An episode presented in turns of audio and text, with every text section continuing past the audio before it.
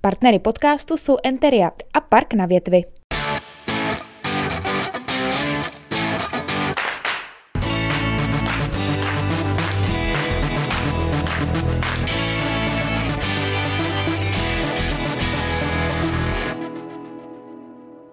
Podobně jako hrdinové ze seriálu České televize 90. I můj dnešní host bojoval v prvních letech po sametové revoluci proti organizovanému zločinu i zahraniční mafii. Jako státní zástupce v Hradci Králové v té době u soudu prosadil i tři doživotní tresty za brutální vraždy a od médií si vysloužil přezdívku východočeský Katány. Mé pozvání do dnešní debaty pod Bílou věží přijal někdejší státní zástupce a později dlouholetý senátor za Rychnovsko Miroslav Antl. Dobrý den, vítám vás u nás ve studiu. Dobrý den, děkuji za milé pozvání. Eh, na začátek se musím zeptat na ten seriál, kterým jsem to uvedl. Mm-hmm. Sledoval jste ho? Díval jsem se chvilku. Já za prvé moc nekoukám na české seriály, za druhé pokud jde o devadesátky, tak si je chci nechat v sobě, tak aby mě neskazil nějaký umělecký záměr scénáristy či režiséra, tak jak se tomu děje podle vyjádření Josefa Douchy a, a vlastně i Jirky Markoviče, kterých já si nesmírně vážím. Předpokládám, že eh, ty eh, notoricky známé případy, jako jsou orlické vraždy, znám, no, znáte no, velmi, no. velmi dobře. A hodně podrobně, protože jsme o nich povídali i s nimi právě. Eh, jak vy osobně vzpomínáte na tu první polovinu 90. let? Veliké překvapení, úplně něco jiného, jiná skladba kriminality, velký nárůst násilné, nejzávažnější trestné činnosti, nový druh i v rámci vražd.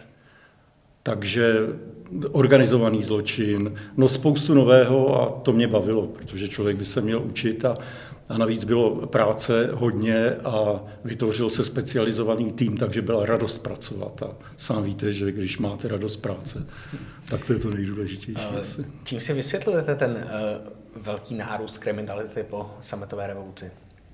Tak na jedné straně asi to nebyl úplně úplně úlet. Někdo říkal, že je to jakási anarchie. To znamená, padl jeden řád a začalo se říkat, že vlastně by neměli platit ani socialistické zákony, to znamená ani socialistický trestní zákonník, který paradoxně platil až do roku 2009, do konce roku. A jinak větší svoboda, jiný přístup k ekonomice, jiný přístup, uvolnění i toho trestního zákonníku, to znamená to, co bylo trestné jako spekulace, tak najednou to byl vrchol obchodování a, a stávali se ti lidé bohatí a beztrestní. Takže tvořil se organizovaný zločin, pak příliv z východu a z jihu, to znamená takové ty post sovětské země, jejich občané, no spíš zločinci, a post jugoslávské země, takže, nebo novinu, tak v tu chvíli vlastně eh, jsme tady měli něco, co nikdo nebyl zvyklý. U mě ještě navíc to byly, protože jsem dostal mimo jiné, a nevěděl jsem, organizovaný zločin, kromě, to, kromě vražd a závažné násilné. A najednou jsme neměli specialistu na drogovou kriminalitu, protože to všechno bylo takové běžné, nic. A já jsem dělal takové ty jednoduché věci. Tak organizovaný zločin drogový a východočeský kraj, a jinak s jeho českým nejklidnější, tak tady měl největší kauzy drogové a vlastně my jsme zažili první Kolumbijce a my jsme zažili i nejpřísnější trest a, a největší rozsah, protože to končilo u nás ve východočeském kraji a jednu dobu jsem komorou se uh, podezíral z toho, že vlastně to končí proto, že je přesvědčen, že tady to bude hladce a budou nejpřísnější tresty. Eh, vy jste narazil na eh, nejznámější drogový případ, na který jsem se chtěl mm-hmm. zeptat o něco později, ale eh, když jste o tom mluvil, tak, tak se na to zeptám rovnou. Čím byl případ Václava Novotného Urbana výjimečný ve své době? Tak on byl vlastně, no tak výjimečný byl tím, že on měl dvojí občanství, protože to nám nadělalo spoustu, spoustu problémů. On měl české občanství, respektive československé, a pak měl i kolumbijské občanství. V Kolumbii byl velmi váženým občanem a jsem tady obchodoval s kávou v Opočně, tedy, které se stalo pak mým městem v rámci senátorského působení. A vlastně on sem poslal toho svého emisara, který vlastně tady přebíral čistý kokain, to bylo takřka 60 kg čistého, protože takřka 80% kokainu a celé to řídil. Takže vlastně my jsme najednou měli co do, dočinění s řídícím prvkem. No a hlavně ty problémy, že nám ho nechtěli vydat. Pak se změnil postoj, eh, postoj kolumbijské vlády, najednou byla pro boj s drogovým zločinem. A došlo k tomu, že my přes americkou DEA, která nám v tom pomohla, nám vydali tedy Václava Notného Urbana a my eh, s Jiřím Komorousem jsme ho vítali v Praze na Ruzini a já jsem mu tehdy právě, když on tak se, no v pohodě, přicházel jako žoviální strejda, a říkal, že jsem mu slíbil už 33 let a že ví, že to není možný, tak jsem podal ruku na ten 15-letý trest, který nakonec teda úplně nedostal, i přes mé odvolání. Jestli se nemýlím, dostal 14,5 s odůvodněním, že, eh, že si soud chce nechat eh, nějaký, nějakou mezeru pro případ, kdyby se objevil ještě někdo, kdo bude mít víc než těch 60 kg.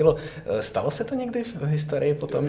Pokud já vím, tak ne. A paradoxně No paradoxně, já jsem to využil, když jsem byl předseda ústavně právního výboru Senátu Českého, tak jsem prosazoval vlastně v rámci rekodifikace trestního zákona, na trestní zákonník, tak jsem prosazoval právě zvýšení trestních sazeb na nejzávažnější násilnou mravnostní trestnou činnost a také za drogový uh, mezinárodní zločin tam, aby mi rozuměli, tak jsem řekl případ Václava Novotného Urbana. A to, co vy jste řekl před chvílí, tak jsem senátorům řekl, že, že prostě to přece nejde.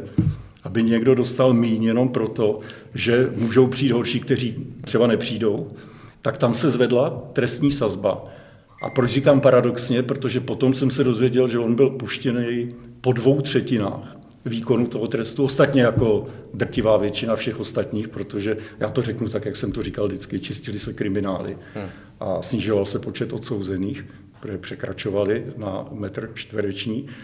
A pak já jsem se s ním nepotkal, teda on mě nějak naháněl v senátní kanceláři, v senátorské, ale je to pak, jo a v rámci té podmínky, protože jako pouštěli, tak dostal podmínku v rámci podmíněného propuštění a odletěl do Kolumbie a od té doby nevím. Tak to porušil, podle mě to dosloužil a dostal, měl dostatečně něco navíc. Jasně. Když se přesuneme eh, k té eh, násilné trestné činnosti, ano. jak byste porovnal ty případy, které byste řešil na okresním státním zastupitelství v 80. letech, ať už to bylo v Litoměřicích nebo v Chrudimi, s těmi případy z 90. let? Řekl bych, že to byla eh, taková běžná kriminalita. Na okrese vůbec, tam nebyly ty nejzávažnější. Já jsem se pak přesunul eh, na krajskou prokuraturu, tehdejší sem do Hradce Králové, ale i ta skladba se změnila. To znamená, tady jsme měli, já nevím, pět až deset eh, vražd ročně, převážně domácí zabíjačky. Říkám to takhle cynicky, ale vidí to i moji studenti, že takhle. To prostě a co to zahrnuje. A rázem v tom roce 90 už ty vraždy byly jiné, přibylo spoustu loupežných vražd. Eh, pak ten cizí prvek, to znamená i organizovaný zločin, tady typicky pro východočeský kraj popravy bílých koní a mizení lidí a podobně. Vy jste někde nedávno řekl, že eh, tři desítky těch bílých koní se nikdo našlo, je to pravda? My jsme se, no, my jsme se tehdy vzájemně ujistili s, tou, s těmi příslušníky Mord Party, byť to nebyl oficiální název, protože to bylo zakázáno říkat Mord Parta, tak eh, s těmi specialisty na vraždy, oni mě ujišťovali, že chybí spoustu lidí a pak, když jsem už nebyl tady, tak říkali, že tři desítky a že neví, kde jsou, protože oni se nacházeli různě. Nejdřív je vlastně, že nejdřív je expedovali pryč, aby se jich zbavili. Tam byl případ, že třeba někdo měl letenku někam daleko do Jihoafrické republiky, ale ve Frankfurtu nad Mohanem si to rozmyslel a vrátil se do své vlasti a tady samozřejmě a radši se přihlásil na policii, tak tomu oni zabránili zřejmě něčím dalším. No. Máte nějaký uh, případ z 90. let, který vám speciálně utkvěl v paměti? Tak mě samozřejmě eh, ty drogové věci byly trestně právně nejsložitější, ale Nejvíc samozřejmě jsou vraždy, krvavé vraždy, složitý byl organizované, organizované popravy, byly složité velmi na prokazování a na dotažení do konce. Ale samozřejmě to, co bylo, mě nejvíc utkvěl Pavel Peca. Tou vraždou masovou vlastně dvě děti a bývalá manželka.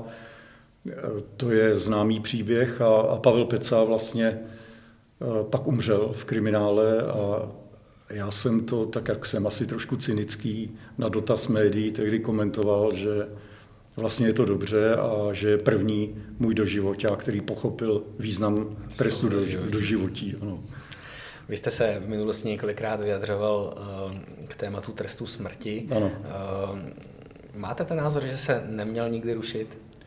Tak neměl se rušit tehdy. Zrovna, zrovna na začátku 90. let, kdy ta kriminalita šla prudce nahoru a kde vlastně se objevovaly vraždy, nový fenomén, kde už to nebyl žádný afekt, ale cynismus a vlastně řešení obchodních záležitostí a podobně, tak jsem se několikrát vyjádřil, že byl zrušen v České republice nebo v tehdejším Československu velmi brzy.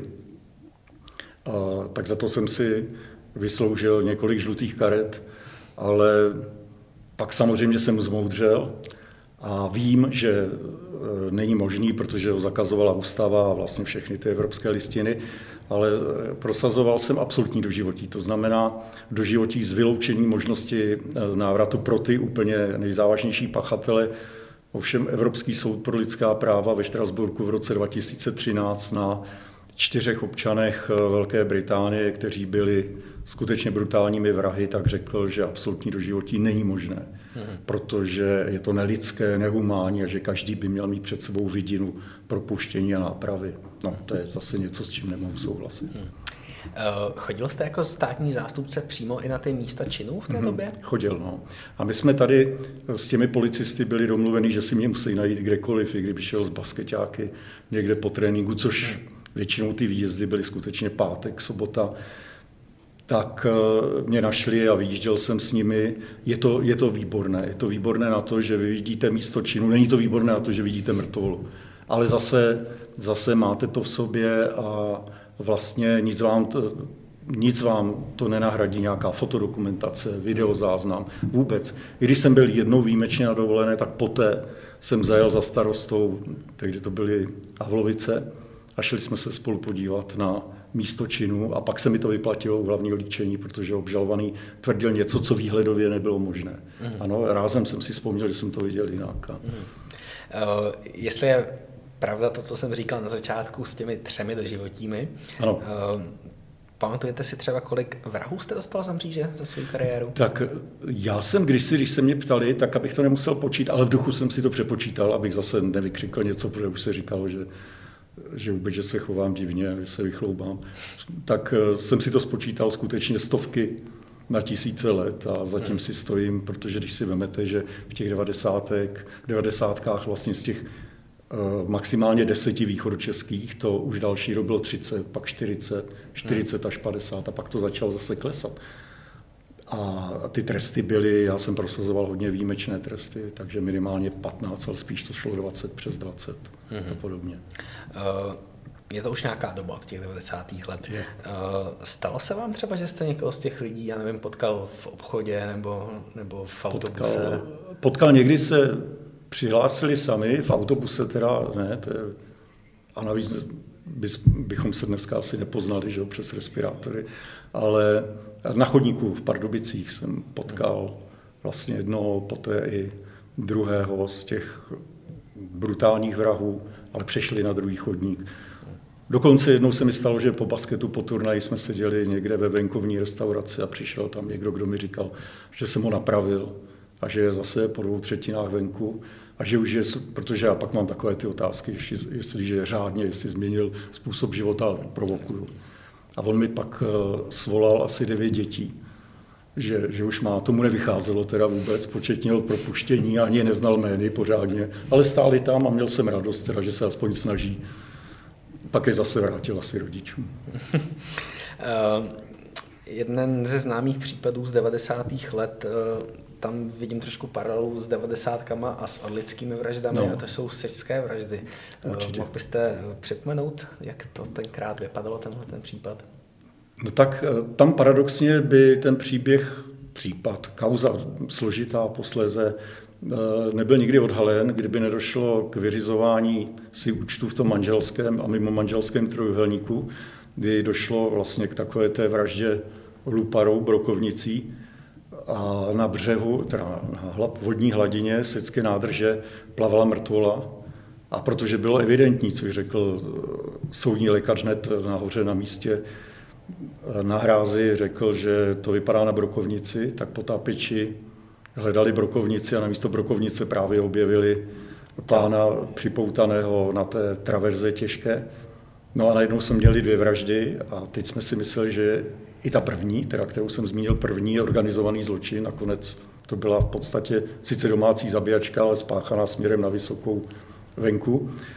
A, a ta druhá, ta sečská, se začala odvíjet, byla velmi složitá na začátku, ale objasnili jsme ji daleko rychleji. Všimněte si, že říkám jsme, ačkoliv jsem nebyl policejní orgán, ale prostě jsem tím žil a chodil jsem na pity a tak a, a vyslýchal jsem. A tam jsme se dozvěděli, pak byl typ na čtyři, ti skončili ve vazbě a složitě se to prokazovalo. Uh, oni skutečně tam, brutalita toho činu spočívala v připoutání nehybné ležícího člověka na těžkou traverzu a hlavně to, co probíhalo hodiny, hodiny, kdy se dohadovali před ním, co s ním měli ho naloženého v autě a pak na břehu, na břehu na té hrázi přehradní na Seči se ještě bavili, jestli ho tam hodí nebo ne, pak ještě než ho hodili, tak jako říkali, že to by se neměl vynořit, pak řekli, no a tak už asi to asi nevyplave, cynicky, ale netušili, že se vlastně náhodou on objeví. Ještě co bylo zajímavé na tom případu, oni se snažili Oni se snažili vlastně prodlužovat to řízení, protože maximální doba vazby, kdy hrozí výjimečný trest, je čtyř leta. A tam poslední týden té čtyřleté vazby eh, ten předseda Senátu odvolacího, doktor Něnička, musel vydat asi 76 zamítavých usnesení, protože se snažili i obájci, i oni, aby prostě končili a šli ven. A já jsem si vzpomněl, že každý, každý Vánoce jsem dostával od jednoho z nich domů takové, ty, takové to přání k Vánocům Normálně by bylo mile formulované, ale protože jsem věděl, odkud je, tak jsem věděl, že to takové to připomenutí. My víme, kde bydlíš a že máš rodinu.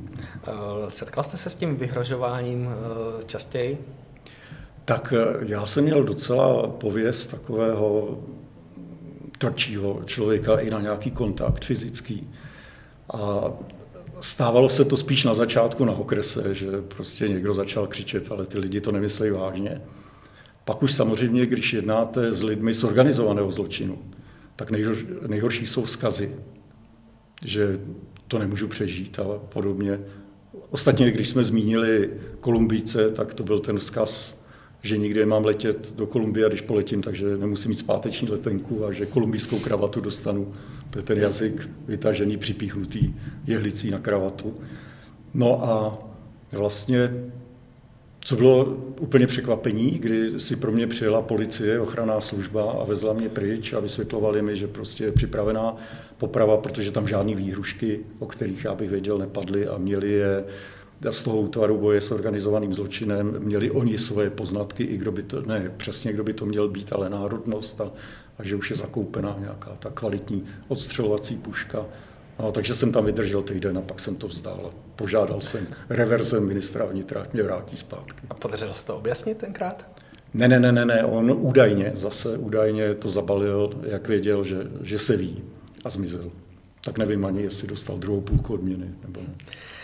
Uh, vy jste v těch 90. letech, jak jsem říkal na začátku, dostal přezdívku východočeský katány. Ano. Uh, pamatujete si ještě, kdo s tím přišel a uh, jak jste k té přezdívce, jaký jste k ní měl vztah? No, z začátku jsem s tím nesouhlasil vnitřně, protože to bylo příliš vzletné a já jsem si tak určitě nepřipadal. Pak jsem z toho začínal mít docela radost, že jo, protože východočeský katány, kdo to kdy má, do životopisu jsem si to ale nedal, to je pravda. Ale přišel s tím Stanislav Motl po prvním rozhovoru, kdy přijel za mnou do kanceláře, tehdy ještě na krajskou prokuraturu. A udělali jsme rozhovor, o kterém jsem si myslel, že, mi, že mě vyhodí z prokuratury, protože byl opravdu tvrdý. Hmm. A on nechtěl uhnout ani opíč, jako v tom, že takové ty jako autorizace, říkal ne, ne, řekl jste to a tak. No a tam vyšel hmm. východočeský katány a, a nějak se to ujalo, ale od té doby jsem si všiml, že, že přísnější státní zástupce, pokud ještě jsou, takže také dostává hned přezdívku český katány. Jo. Um, vy jste v roce 1998 uh, dostal od uh, vlády Josefa Tošovského nabídku na post eh, ministra spravedlnosti. Proč jste tenkrát nepřijal? No, to bylo takové narychlo, ale já stejně ani posléze, ani třeba v minulých letech, když jsem byl v Senátu, jsem o ničem takovém neuvažoval. Ale tehdy to bylo překvapivé, kdy mi volali, že jako jsem jeden ze dvou kandidátů a že vypadá, že to bych měl být já, tak já jsem říkal, pro boha, zastavte to.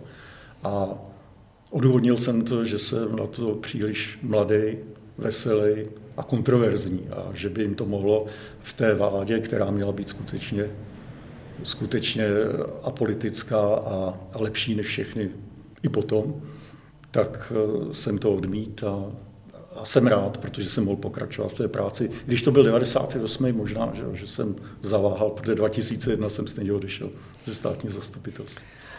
Uh, a k tomu se chci dostat. Proč jste tenkrát odešel ze státního zastupitelství a jaký byl uh, rozdíl v té práci na hmm. státním zastupitelství a pak u policie? Já jsem, já jsem uvažoval, že odejdu, protože jsem vyjížděl třeba na vraždu, byl jsem tam celý víkend, Přijel jsem, eh, jsem na státní zastupitelství a tady, tady mi řekli, že bych se k tomu neměl vyjadřovat, ať radši dělám ekonomiku a tak. A takže mě to ani už nebavilo. Stejně jsem vyjel zase, ale přes, převzal to jiný kolega. A tehdy jsem byl rozhodnut, že odejdu a dostal jsem nabídku. Dostal jsem právě nabídku, jestli bych šel k policii. Já jsem ji odmítl, protože jsem se na to necítil.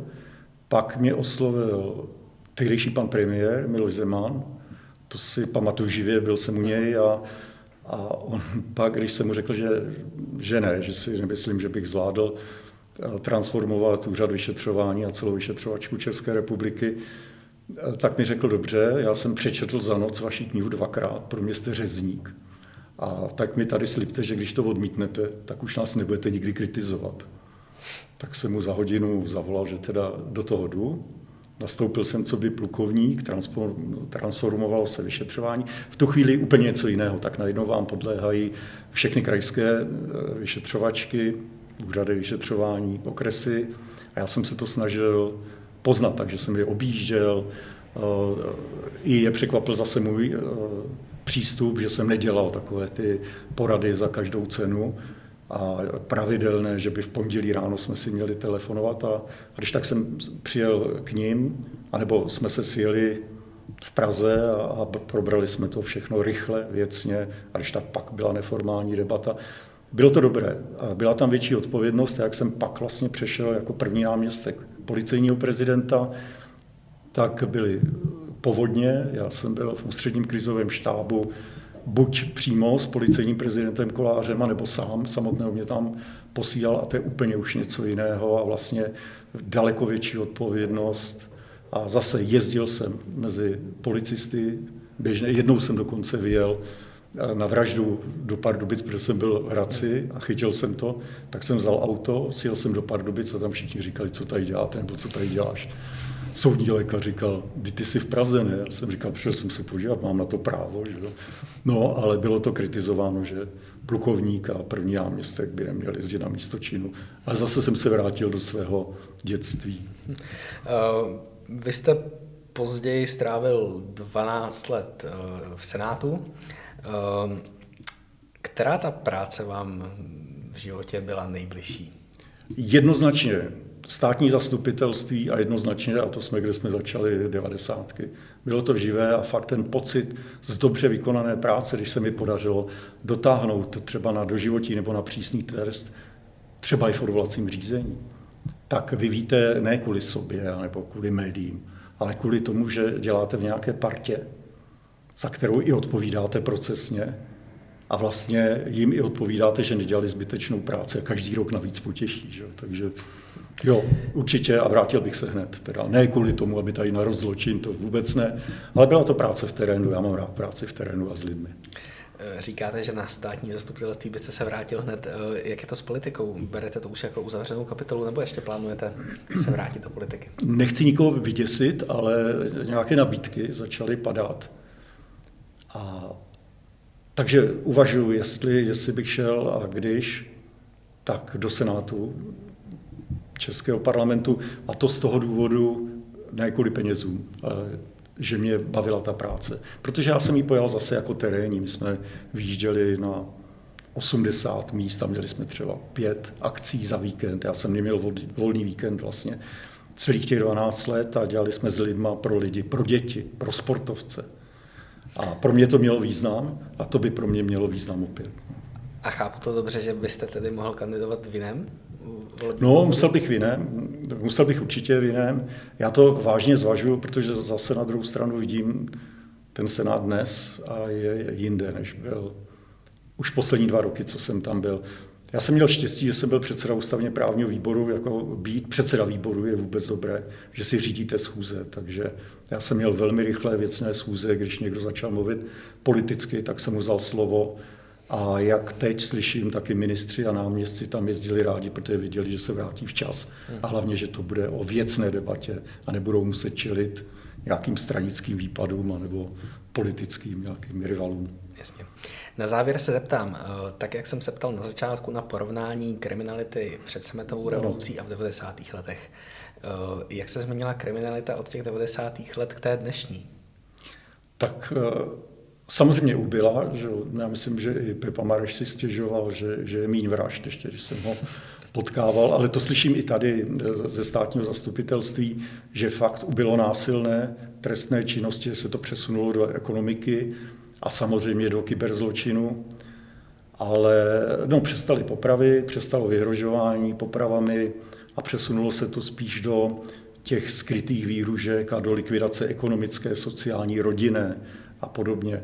A bohužel někdy i za asi nevědomého přičinění médií, že prostě i nepravda se rychle rozšíří a to vás dovede zlikvidovat tak, že nakonec vás to dožene k sebevraždě nebo přijdete o rodinu, přijdete o zaměstnání a podobně. To je daleko horší. Já mám rád otevřený boj, a, ale na to si musíme zvykat, je to asi současnost.